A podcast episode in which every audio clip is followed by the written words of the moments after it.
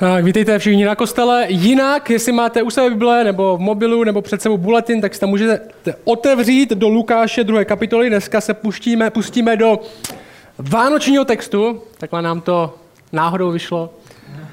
A, ale začneme něčím jiným. Chtěl bych začít uh, následující věci, abych se možná vyhnul pár e-mailům, které mi přijdou a už přicházejí. A hlavně Uh, byste se divili někdy, co mi lidi píšou za věci. Ale teďka hodně, v časech Vánoc, uh, mi píšou lidi, že křesťani, že jsme my hrozní, jo, většinou mi to píšou křesťani, uh, nevěřící mi to fuk, uh, že jsme hrozní, protože slavíme Vánoce, protože slavíme pohanský svátek. Slavíme pohanský svátek, protože křesťani jenom převzali pohanský svátky, změnili to na své Vánoce a a my jsme hrozní, že v tom pokračujeme a že bychom se měli stydět je vůbec slavit. Jo? Někteří křesťané, někteří věřící se bojí Vánoc, bychom se divili, že jo? Nebo možná nevěřící by se divili, že někteří křesťané tak řeší, že nechceme slavit Vánoce, protože jsou pohanský, protože to pohanský svátek postavený na slavnostech, které se děli v Římě v prvních stoletích a křesťané pak převzali. Já bych chtěl říct jednu věc na začátku, aby to bylo jasné. V Bibli nikde není, v Bibli nikde není, v Novém zákoně nikde není, v příběhu Ježíše Krista nikde není datum jeho narození. Jo, nikdy v Bibli nemáme napsané, že Ježíš Kristus se narodil 25. prosince. Jo, tam prostě nikde není, nevíme, kdy se narodil, o, nevíme, jestli to bylo skutečně 20. prosince, 25. prosince. V Bibli není nikde ani příkaz, že bychom měli oslavovat jeho narození v nějaký určitý den. Kdyby není příkaz, aby jsme oslavovali kohokoliv narození. My jsme měli žádný narození. Jo, my tohle neděláme, nebo Vánoce, nebo když máme nějakou vánoční tématiku, nebo slavíme Vánoce, tak to neděláme, protože musíme, nebo protože by nám to Bible přikazovala. Děláme to, protože můžeme. Protože to je sranda, že jo, je to dobrý. Mám rád dárky měl jsem víc, když jsem byl mladší, mladší pořád mám rád svařák, možná to, že tady máme svařák, zbudí víc e-mailů, než Vánoce, se ještě uvidí. Uh, každopádně zároveň není pravda, že Vánoce jsou postaveny na pohanských svácích v Římě. A tenhle mýtus, že křesťani si převzali uh, z pohanských svátků a změnili to na Vánoce, tenhle mýtus se objevuje každý rok. Každý rok o internetových specialistů, který přečetli jeden článek o tom, jak křesťani si vymysleli Vánoce buď jako převzetí tyhle pohanských svátků, nebo jako snahu nahradit tyhle pohanské svátky svojí vlastní verzi. Možná jste to už slyšeli. A jsou hlavně dva takové svátky, jo? No, vím, že vás to zajímá strašně. Jsou hlavně taky dva svátky, o kterých lidi tvrdí, že křesťani je ukradli, převzali nebo snažili se nahradit. Jo? První z nich se jmenuje Saturnálie. Jo? Saturnálie. Jo? Je první kandidát. Je to taková prosincová slavnost, slavilo se to v Římě, podle boha Saturna se to jmenuje. Saturnálie trvala několik dní v prosinci, jo? zahrnovala nějaký, byly tam taky víno, tak možná jsme něco převzali, jo? A dávali si dárky, byly tam nějaké podobnosti. A největší problém s tím je, že tahle slavnost nebyla 25. prosince, jako Vánoce, ale pravděpodobně byla 17. až 23. prosince. A kdyby křesťani chtěli nahradit Vánocemi, tak proč zvolili datum až po té slavnosti? A ten primární zdroj, který máme o tomhle svátku Saturnáli, je až z 5. století. A ten zdroj, co to spojuje, co říká křesťani, tady tohle ukradli, je až ze 13. století. Vůbec ne důvěryhodný. A hlavně se to slavilo úplně v jiný den, jako kdybychom řekli, jo, Mikuláš, to je hrozná věc. Jo, máme v rodině takový nesoulad, Lída si myslí, že to je hrozný, nechce nám Aničku pouštět do školy, když tam je Mikuláš, mě to nevadí. Tak řekněme, uděláme křesťanskou verzi Mikuláše, že jak by vypadala křesťanská verze Mikuláše. Místo anděla čerta, tam budou dva čerty. A všichni, nikdo není hodný. Na to tričko. A, dneska. A řekne, a nahradíme tohoto Mikuláše, aby jsme to nemuseli slavit s těma pohanama. Kdy to uděláme? V listopadu. Tak to bychom moc nenahradili ten svátek, že kdybychom to oslavili jiný den. Ale problém jsou Saturnály, to, tím prvním kandidátem. Nebylo to Vánocí, bylo to jiný den. A zmínky o tom, že se to vůbec slavilo až z 5. století. A druhý kandidát je druhý. Na pohanský Vánoce. A ten se jmenuje Sol Invictus. Sol Invictus, tak se jmenoval ten svátek. Uh, to už je možná trochu lepší, protože o tom víme, že se slavil 25. prosince. Sol Invictus. A sedí to, že na ten 25. prosince v překladu Sol Invictus znamená neporažené slunce. V plněném znění to mám latinsky napsaný Dies Natalis Sol Invictus. Kdyby vás to zajímalo. To znamená svátek narození nebo výročí neporaženého slunce. Jo, svátek narození neporaženého slunce začíná zimní slunovrat. Lidi, kteří uctívali slunce. A zmínku, kterou to máme, je ta, že císař Aurelian, který žil ve třetím století, v roce 270 cca zasvětil Sol Invictu chrám. A od té doby pravděpodobně vznikl, vznikla výroční oslava, ale první známka o tom, že by to bylo 20. prosince, jsou zmínky o tom, že to bylo v různý dny, různý měsíce dokonce, až 80 let později z roku 354.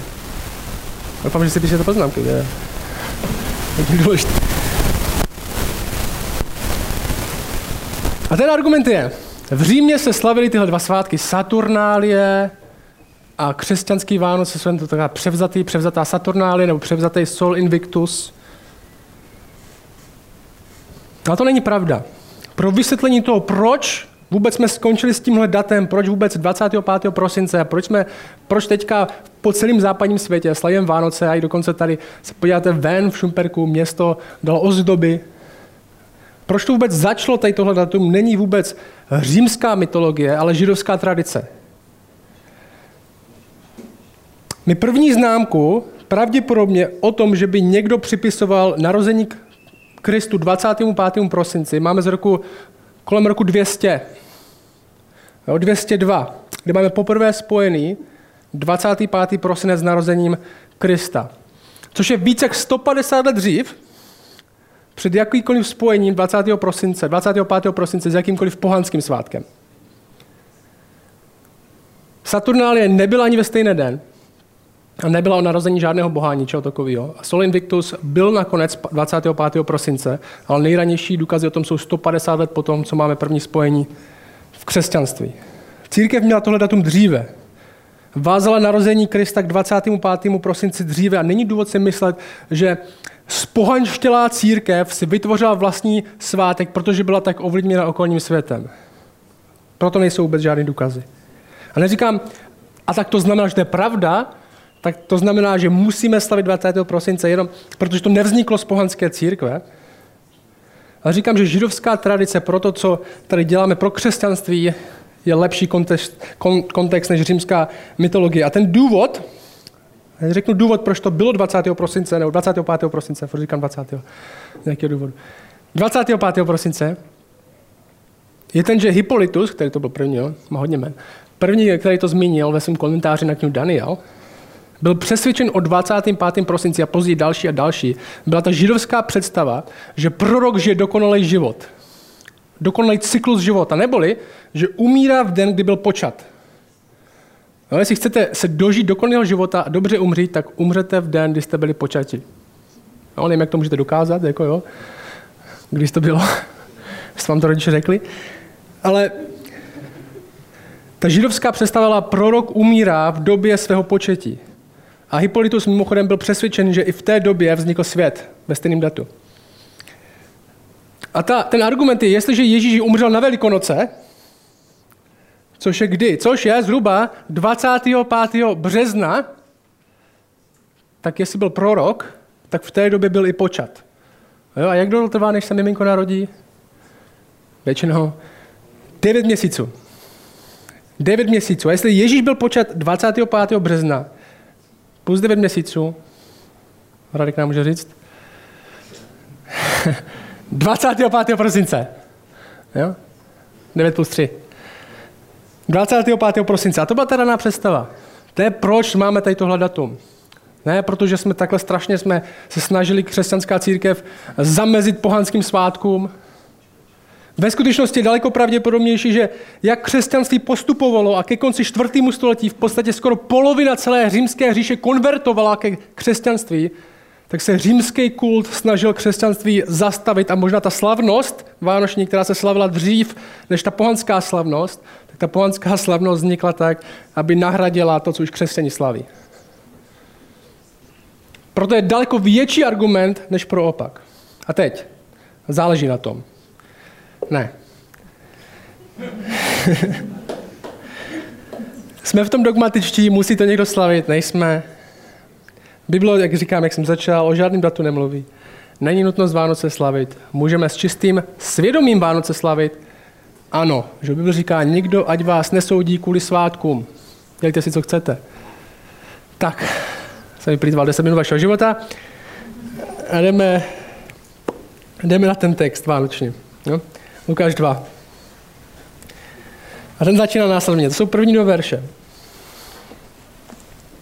Stalo se v o něch dnech, že vyšlo nařízení od císaře Augusta, aby byl po celém obydleném světě proveden soupis obyvatelstva. Tento soupis se konal před tím soupisem, který byl proveden, když v Sýrii vládl Tiberius. Jo, tenhle text začíná historicky, že my už jsme si říkali, když jsme začali Lukáše, že Lukáš sám říká, že důvod, proč píše tohle evangelium, neboli tenhle historický dokument je, aby přesvědčil ty své posluchače o pravdě toho, o čem píše.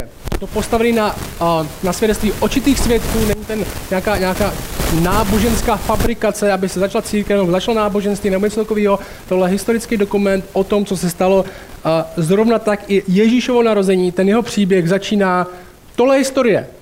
Tohle je historie, tohle se stalo. Augustus byl císař, neboli Octavius, to je druhý jméno, vládl roku, kdybyste se podívali na Wikipedii, 27 před naším letopočtem a 14 našeho letopočtu. Jo? Tak někdy během toho se narodil Ježíš. Evangelia jsou historické dokumenty. Nejsou jenom náboženská snaha vytvořit si náboženství a ovládat lidi. Jo? Není pravda, historické dokumenty napsané v době, kdy očitý svědkové ještě žili. A ten text nám říká, co se děje. Byl proveden soupis obyvatelstva. Jo, my jsme nedávno měli sčítání lidu. Doufám, jste to udělali, jinak pokud 10 tisíc. A byl proveden soupis obyvatelstva. Proč by někdo dělal takový soupis? Jo, my si říkáme, tyjo, já jsem se taky dozvěděl, o tom dozvěděl za pozdě, o tom soupisu, to teďka byl. A byl jsem rád, že jsem to udělal přes tu aplikaci. A říkal jsem si, jak někdo, jako soupis, proč by někdo dělal soupis v prvním století? Už nemáte ani skoro papír. Jako, jo? Ne, že nemáte internet. Ale papír skoro nikdo nemá. Jo? Tam píšete nějakou kůži zvířat. Docela těžký. Proč se dělají soupisy? Primárně dvě věci, které i nemožné věci způsobí, je, jsou prachy, jo? daně. Prostě římská říše, která ovládala celý obydlený svět, se říkalo, jo, úplně prostě od Anglie po Indii, prostě všechno. Potřeba vědět, kolik je kde lidí, aby viděla, kolik a od koho má vybrat peněz. Když vaše motivace jsou hodně peněz, tak se dají udělat hodně věcí, jo. Takže přestujete všechny lidi, aby se šli zapsat do svých rodných měst. Že Řím v té době ovládal neuvěřitelnou plochu, potřebuje vidět daně. A někdy ten soupis taky byl kvůli armádě. Potřebuje vidět, jsou někdy muži, kteří můžou naverbovat, kolik je to byly primárně dva důvody. Daně a armáda. Jo, Řím ovládal Palestinu, to je to, kde jsme. Měli tam své vedoucí, měli tam své vojáky, mohli tohle, mohli donutit lidi, aby to udělali. Jo? Ten Řím tam objížděl prostě, jak tady ve 40. letech gestapo prostě a policie, jak jsme byli v součástí protektorátu, když někdo měl vládu nad naším národem a my jsme byli v podstatě rukojmí v našem vlastním národu, tak to se dělo to samé. Řím měl nadvládu na tou zemi, a ten soupis byl, my chceme vědět, kolik vás je, aby jsme věděli, kolik od vás můžeme vybrat. Tohle byl ponižující symbol té nadvlády, která tam vládla. Ponižující symbol. A každopádně tohle, co se tady děje, jak to začíná, jo? Tenhle, tohle ponížení, historická událost, je použitá, aby se Josef z Marii dostali do Betléma.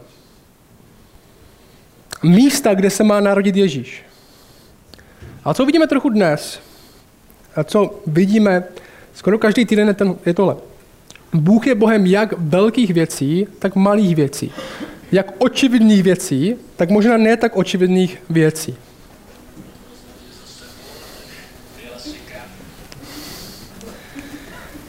Někdy si můžeme myslet, že Bůh pracuje jenom, když se stane zázrak. A ty zázraky jsme viděli, že anděl přišel a mluvil, a takové věci. A my si někdy myslíme, že když Bůh působí, tak to musí takhle vypadat. Přece když Bůh působí, tak bych to musel nějak hodně prožít. Musel bych vědět aspoň jako světlo nějaký někde, jo? Svítit. Něco, co si nemůžu vysvětlit. Ale ono to není tak. Bible říká, že Bůh pracuje pořád. Pracuje ve věcech, které jsou očividné, velkolepý a pracuje taky v malých věcech a možná věcech, o kterých si myslíme, že v nich Bůh ani vůbec není. Neboli někdy pošle anděla a někdy pošle soupis obyvatelstva. To, co se děje, není náhoda. I když nevíme, proč se to děje. Nebo proč se něco neděje. A Bible mluví a zaslibovala už dlouho před tímhle, stovky let, že se Mesiáš narodí v Betlémě, že ten, koho Bůh zaslíbil, Kristus, se narodí v Betlémě. To bylo to zaslíbení, to bylo to proroctví. A teďka, jak se tam ocitnou? Josef z Marí. On přesune tam anděl, doletí tam na orlovi, pán prstenů. Ne, budou tam muset dojít. Pěšky. Protože je ščítání lidu. A Bůh takhle často pracuje skrze přirozený, obyčejný věci. Tady i v té možná nejdůležitější chvíli v historii lidstva to tak dělá. Nemyslí si, že to tak nedělá s tebou. Možná si myslíš, jak moc svůj život máš pod kontrolou, jak ty si sám strůjcem svého vlastního osudu, ale není to tak. Neznamená, že nemáme odpovědnost, že si nevybíráme věci, ale zároveň víme, že Bůh je nad vším a všechno řídí. Jdem dál. Verše 3, 4, 5. Išli všichni dát se zapsat každý do svého města. Také Jozef vyšel z Galileje, z města Nazareta, do Judska, do města Davidova, které se nazývá Betlém. Jo, Betlém je město, Betlém není ten chlívek, jak je, jsme dneska saničkou stavili z papíru Betlém. A když jsem byl malý, tak jsem si to vždycky myslel, že Betlém se jmenuje ten chlívek. Betlém je město. Neboť byl z domu a rodu, rodu Davidova. Tak šel do Betléma, aby se dal zapsat s Marí svou snoubenkou, která byla těhotná. Jo, Betlém je asi 110 kilometrů od Nazareta. Jo, tohle musela být velmi náročná cesta s ženou, která, nejenom s ženou, a s ženou, která je v 8. 9. měsíci těhotenství. 4 až 5 dní cesta pěšky. Jo, 110 km v sandálech. A chci, abyste chvíli přemýšleli spolu se mnou nad Josefem. Lukáš mu totiž nevěděl moc pozornost, tady ho zmiňuje. Lukáš se hodně soustředil na Marii. No, jsme mluvili trochu minule, že Lukáš víc se soustředí na ženy. Josefa moc neřešil. Josefa zase řeší Matouš. Evangelium podle Matouše řeší Josefa a Marii moc neřeší. Co se stalo, když Josef zjistil, že je Marie těhotná? No, teď jsme se dozvěděli, oni jsou snoubenci, oni nejsou manželé. Když na to přišel, když mu to řekla, řekla mu to hnedka, nebo to na ní viděl, Nejdřív si myslel, že to moc jí cukrový a pak to bylo dítě. Byla to snoubenka. Jaký proto, jaký proto mohl mít Josef vysvětlení, když on věděl, že s ní nebyl, že jo? Co se stalo? Jediný vysvětlení je, jediný vysvětlení je že ho podvedla s jiným mužem. Jo, reálně. Žádný jiný vysvětlení neměl. Jo, v té době to nebylo jak teďka, že jo? Teďka by bylo větší zázrak, když se děti narodí v manželství. Možná by bylo, kdyby se Ježíš narodil v dnešní době, tak je to v manželství všichni říkal, to, to není možné. No, no, jediný vysvětlení, který měl, podvedl s jiným mužem. No, ten text trochu říká v tom Matouši, otázka, mohl vyhledat spravedlnost? To v té době mohl. Marie mohla být dost potrestána, možná ukamenována, vyhnána na okraj společnosti, kdyby to dozvěděli všichni ostatní, kdyby to řekl. Že on měl právo prostě jít k soudu a říct, očistit své jméno, aby všichni viděli, já jsem nic s Marí neměl. Protože i pro něj by to byl průšvih, kdyby si lidi mysleli, že je to on a ještě nejsou manželé. V té komunitě pravděpodobně, ve které žili. A Matouš říká, místo, aby vystavil před soud, udělal z ní příklad, tak se rozhodli propustit v tichosti. A říká ten text. Protože byl, a ten text říká, protože byl spravedlivý. Místo, aby všichni věděli, proč ji propustil, místo, aby všichni věděli o tom, co se stalo, aby dal všem najevo, aby si nikdo o něm nemyslel něco špatného, tak Matouš zaznamenává, že místo toho, aby zjednal právo sám pro sebe, ohlásil to té vesnice, aby všichni věděli, že on je ten čistý a je to její vina, tak se snažil s ní rozjít v tichosti, aby o tom nikdo nevěděl. Možná by se jí ujal ten, kdo to způsobil. A Matouš říká, a tohle se Josef rozhodl v srdci. A následně Josef dostává taky sen. Bůh ho v tom nenechal, nenech, ale nechal ho udělat rozhodnutí před tím, než k němu mluvil. To je zajímavý. A řekl mu, tohle Josefe, tohle byl zázrak. A Josef uvěřil a změnil své rozhodnutí z Marí zůstat, i přes to všechno, co si ostatní budou myslet i o něm, nejen o ní. A jak jsem říkal minule, anděl to řekl Marii, anděl to řekl Josefovi, ale nikomu jinému to neřekl. On se nepostavil do prostřed vesnice a nehlásil, Nazarete, Nazarete, zázrak se stal. Ne, museli spolu čelit tomu možná potupě, v jaké byli. Nejsou ani spolu, Marie má dítě. A já jsem si říkal už několikrát, proč to Bůh neudělal jinak? A já jsem říkal, mohl to Bůh udělat jinak, jestli to proroctví bylo, že se má Mesiáš narodit paně, proroctví si Izajáše, mohl to Bůh udělat jinak? A pak jsem říkal, mohl. A říkám, kdyby anděl přišel a řekl, vemte se, nemějte spolu sex, počkejte, až se paní narodí dítě a pak si dějte, co chcete. Jo, tak nikdo vás nebude podezírat, že jo? Nikdo vás nebude podezírat, co se stalo. A vyjde to na stejno. A my někdy máme představit možná, jak bychom pomohli Bohu něco udělat.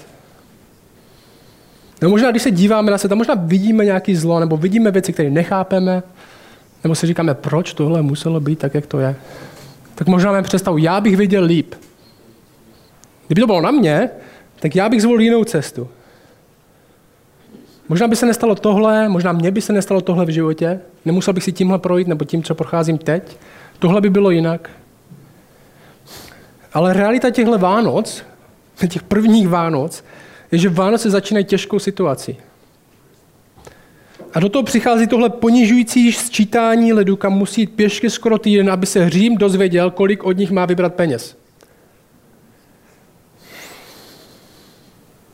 A Josef jde se svojí snoubenkou, která je těhotná na konci těhotenství, 110 kilometrů, mladou holkou, která možná není ještě ani 15 let. Josefovi pravděpodobně kolem 18, tohle mladý pár. Středoškolák, na konci základky, na začátku střední školy. Jo? To je ten pár, co máme před sebou. Děcka. Jdou z vesnice, kde oba žili, kde oba pravděpodobně pracovali na poli, Nazaret byl agrikultura, tam se nic moc nedělo. Jo? A jdou do Betléma do nějaké míry se dostanu ještě do víc ponižující situace. Aby nakonec toho místa ponížení a pokory a zdánlivé prohry a ostudy vyšla ta nejoslavovanější věc, kterou máme na světě. Verš 6 až 7.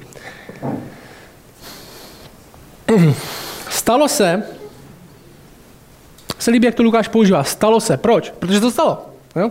Důležité slovo, můžete počkat na Stalo se. Když tam byli, že se naplnili dny, aby porodila, i porodila svého syna, toho prvorozeného, zavinula ho do plenek a položila do jeslí, protože pro ně nebylo místo v útulku pro pocestné.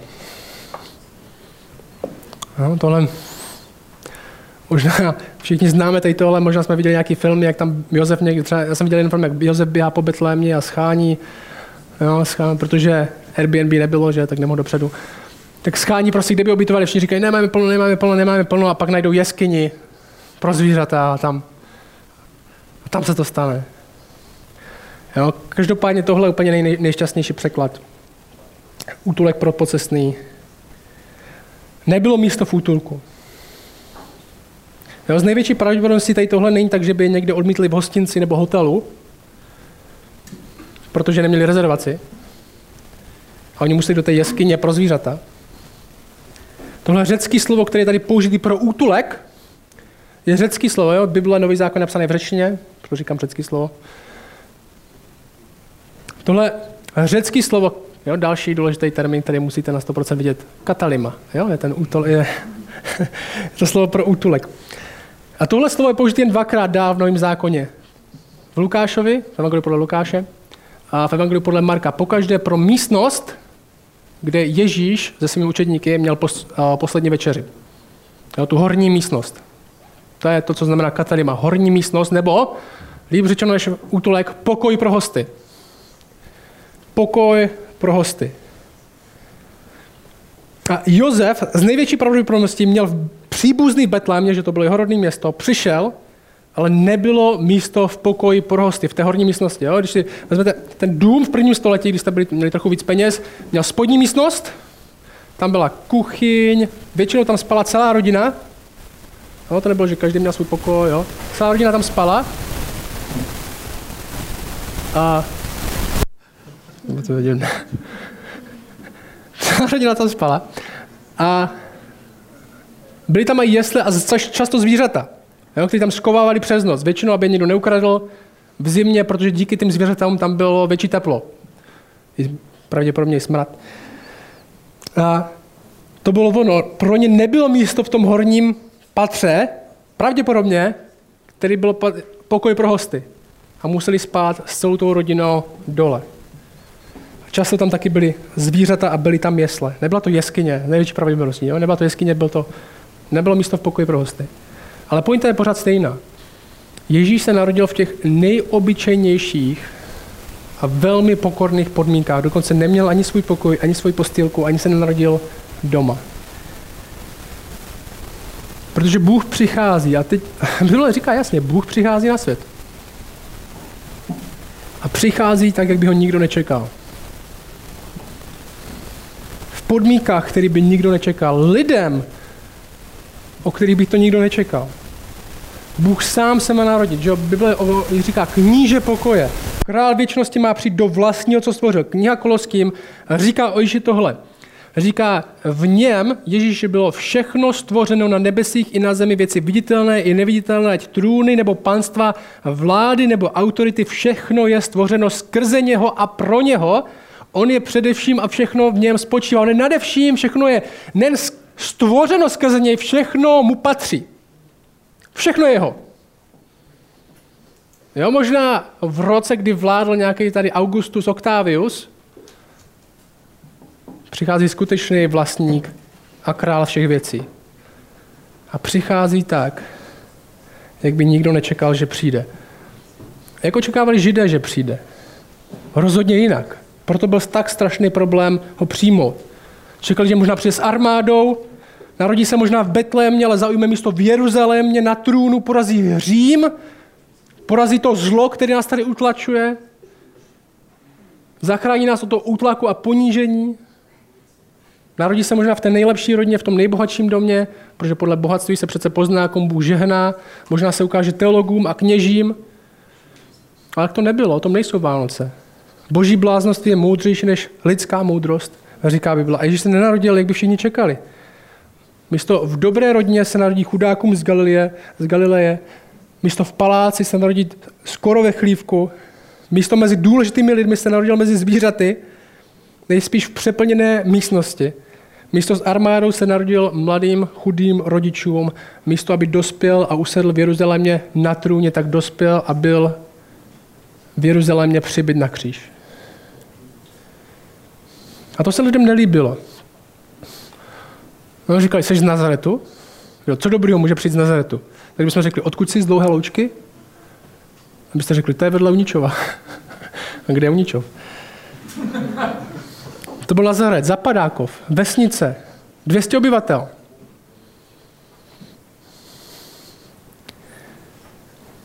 A Bible mluví jasně. mluví jasně.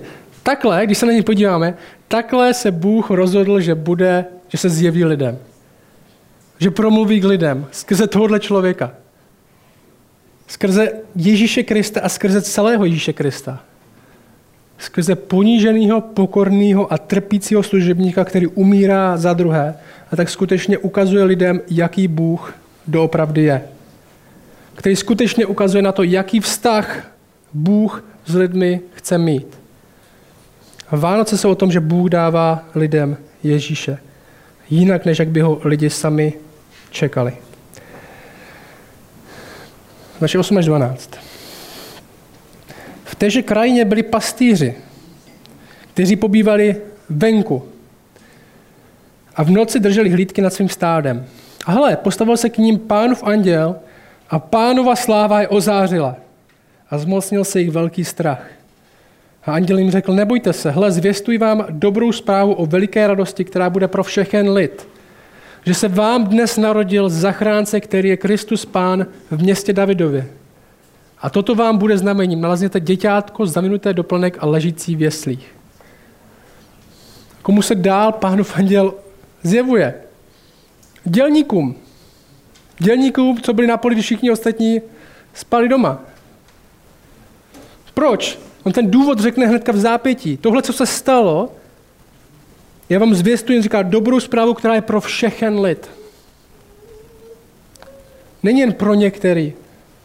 Není jen pro některé skupiny, je to dobrá zpráva pro všechny možné lidi, nejen pro ty, co vystudovali teologii a co to hodně ví, nejen pro ty, co se narodili v dobré náboženské rodině, nejen pro bohatý, nejen pro krásný, nejen pro ty, kteří mají postavení, tohle pro všechny a je jedno, komu to řeknu první. Křesťanství je taky jediný světový náboženství, který není dominantní v místě svého vzniku. Když se podíváte na všechny ostatní náboženství, ať to islám, šintoismus, všechny ostatní možné náboženství, pořád největší dominantu mají v místě, kde vznikly. Ale křesťanství se z Blízkého východu přesouvá hned. Evropa, Amerika, Jižní Amerika, Afrika, Čína, jádro furt se přesouvá někam jinam. Protože křesťanství je dobrá zpráva pro všechny možné lidi, nejenom pro ty lidi, co se narodili v té zemi, co mluví tím jazykem, Narodil se zachránce, který je Kristus. Kristus není o příjmení. Kristus je jeho titul, znamená to pomazaný. Kristus znamená mesiáš. Znamená to, narodil se zachránce, který vám byl od počátku zaslíben, je pro všechny lidi a už je tady. A někteří lidi říkají, tohle nemohlo být v zimě, protože jsou pastýři venku se svýma ovcema. Ve skutečnosti máme důkazy, že ovce, a zvlášť beránci bez vady, kterým byli obytovány v židovském chrámě, byli venku v podstatě celý rok. A já jsem si říkal, jak poeticky by to bylo, ta scéna, můžete si představit se mnou, kdyby pastýři obětních beránků byli ti první, co dostanou zprávu o tom, že se narodil poslední obětní beránek. Já nevím, jestli to pravda, ale je to hezky. A on říká, toto vám bude znamením, že se narodil král. V chlivku leží dítě v jeslích, tam, kde, tam, kde zvířata jí, tak tam leží a to pro vás bude znamení. Teďka se stane ještě něco takového brutálního. Ve 13 až 15. A stalo se, že jakmile od nich andělé odešli do nebe, začali si pastýři mezi sebou říkat. Jo? Ne, 13, sorry. A nále se s andělem objevilo množství nebeského vojska chválícího Boha a říkajíc, Pastýři se báli, jsou objevil jeden anděl. Jo, těžko říct, jak se tam stalo teď. A říkali, sláva na výstostech Bohu na zemi pokoj mezi lidmi božího zaslíbení. A jakmile, a stalo se, že jakmile od nich anděle odešli do nebe, začali si pastýři mezi sebou říkat, pojďme tedy až do Betléma, dudlaj, dudlaj, dudlaj, dá, že? Pojďme tedy až do Betléma, půjdeme spolu a podíváme se na to, co tam stalo, co nám pán oznámil. No, pastýři měli jednu povinnost. Taká byla povinnost pastýře. Když jsi pastýř, tak první tvoje povinnost je, že nikdy nemáš za žádných okolností opustit své stádo. Jo, nevím, jak pak budeš svému zaměstnavateli vysvětlovat, no tak anděl se mi ukázal. Říká, a řekl ti anděl, kde budeš pracovat příště? Jo? Ale ve světle toho, to, co se stalo, ve světle toho, co zažili, ve světle toho, co slyšeli, jak mohli udělat něco jiného? Jak mohli říct na tak jako, asi se narodil ten zaslíbený mesiáš, který zachrání celý svět a my ho teďka můžeme vidět, protože to je asi 10 minut cesty, ale já jsem hodně dlouho pracoval na tom, abych získal tuhle práci. Takže nebudu riskovat, že oni teďka přijdou, abych viděl Boha tady někde. Ne, odchází. A tohle je něco, co Vánoce připomínají. Ve světle toho, kdo se narodil, všechno ostatní ztrácí svoji důležitost. Ve světle toho, kdo se narodil, všechno ostatní ztrácí svoji důležitost. Neznamená, že všechny ostatní různé věci nej, nejsou důležité. Ale začínáme věci vidět jinak. Začínáme věci vidět jinak. Ve světle toho, kdo se nyní narodil a jak se svět díky němu mění. Jak se náš život díky němu mění nebo může měnit. A chci, abyste to dneska možná začínali poprvé někteří z vás vidět taky. Možná jste věřící, někteří možná ne. Bůh přišel na svět. Tohle je buď pravda nebo není. Lukáš říká, stalo se. A ty můžeš zůstat se svýma ovcema, hlídat si svoji práci, nebo se můžeš jít podívat, co se stalo. A zajímavý, stala se velká věc zázrak. A co se stane, nebude tak zázračný. Verš 16 až 19. A to dokončíme tímhle, to je konec toho dnešního textu. 16 až 19. Takže těm pastýřům je věnovaným víc, víc času, v podstatě než Marie s Josefem. Zajímavé, jo? A proto z ní bude naše hlavní pointa dneska. Pospíšili si tam a nalezli Marii Josefa a děťátko, které leželo v jeslích. Když je spatřili, oznámili slovo, kterém bylo o tom dítěti řečeno. A všichni, to slyšeli, úžasli nad tím, co se jim pastýři řekli. Marie však toto všechno uchovávala ve svém srdci a rozvažovala o tom.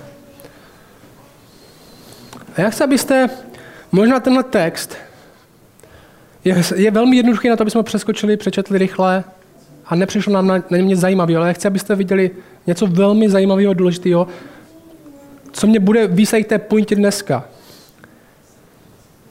Pastýři viděli zázrak, viděli obrovskou věc, armádu andělů, boom, velká show. A teďka přišli do toho Betléma a co viděli? Jo, tam nebylo, jak je někdy ve filmech, kužel světla z nebe přímo na ten dům. Marie s Josefem neměli kolem hlavy svatozář. Jo, byli to mladí děcka. Bylo tam víc lidí, hodně zvířat, možná to tam trochu smrdělo. Jo, Hans Zimmer tam nehrál na váhrany na pozadí a nedával tomu náladu. Hmm, to je, to je. Ne. Úplně obyčejné, takhle tam křičelo dítě. Děkuju. Marie pravděpodobně vyčerpaná, leží v krvi a Ježíš leží, leží v jeslích pro zvířata.